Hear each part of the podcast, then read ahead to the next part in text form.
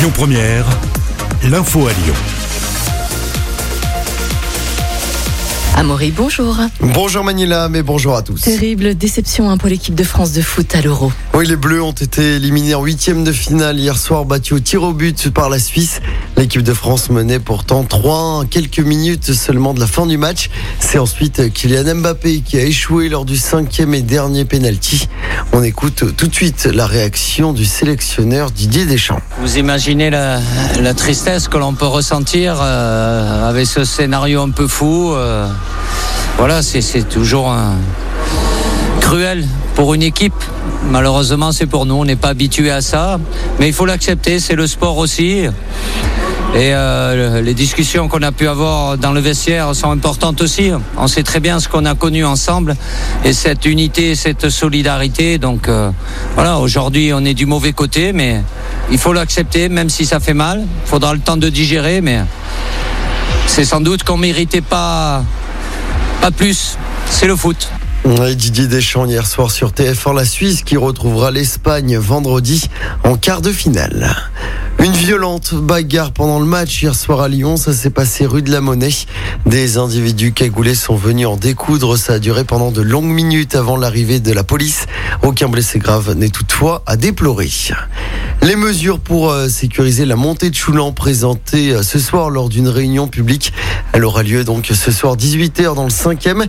Cette réunion fait suite à 2 accidents mortels qui ont eu lieu récemment dans cette montée de Choulan. Des radars pédagogiques et fixes devrait y être installé. À peine réélu président de notre région, Laurent Wauquiez s'est déjà remis au travail. Hier, il s'est rendu au Centre régional de sécurité des transports à la Part-Dieu. Et Laurent Wauquiez veut tenir ses promesses en termes de sécurité. On l'écoute. On est ici sur un site où la région s'est fortement investie et où je souhaite qu'on puisse intensifier nos efforts. L'objectif est que d'ici à la fin de l'année, on puisse augmenter de 30% les équipes et les effectifs de police ferroviaire dans notre région. Ça nous permettra de protéger plus de gares, ça nous permettra d'être présents sur des horaires où aujourd'hui on ne peut pas protéger nos voyageurs, soit le matin, soit le soir, sur des horaires un peu atypiques, sur des lignes sur lesquelles je souhaite qu'on soit plus actifs. Et la deuxième chose, c'est qu'on est ici sur un des centres les plus modernes de France, de caméras de vidéoprotection, sur lesquelles, en lien avec la police, on va travailler pour l'implantation d'un logiciel de reconnaissance faciale qui nous permettra, sur interpellation de la police, de pouvoir reconstituer a posteriori le parcours de délinquants ou de criminels. Des propos recueillis sur place par notre journaliste Marie Penin. Et puis, bonne nouvelle pour les voyageurs de la SNCF. Ils pourront enfin aller aux toilettes gratuitement dans les gares à partir de 2022. Et pour ceux qui voudraient les utiliser mais qui n'auraient pas de billet de train, il faudra alors payer 1 €.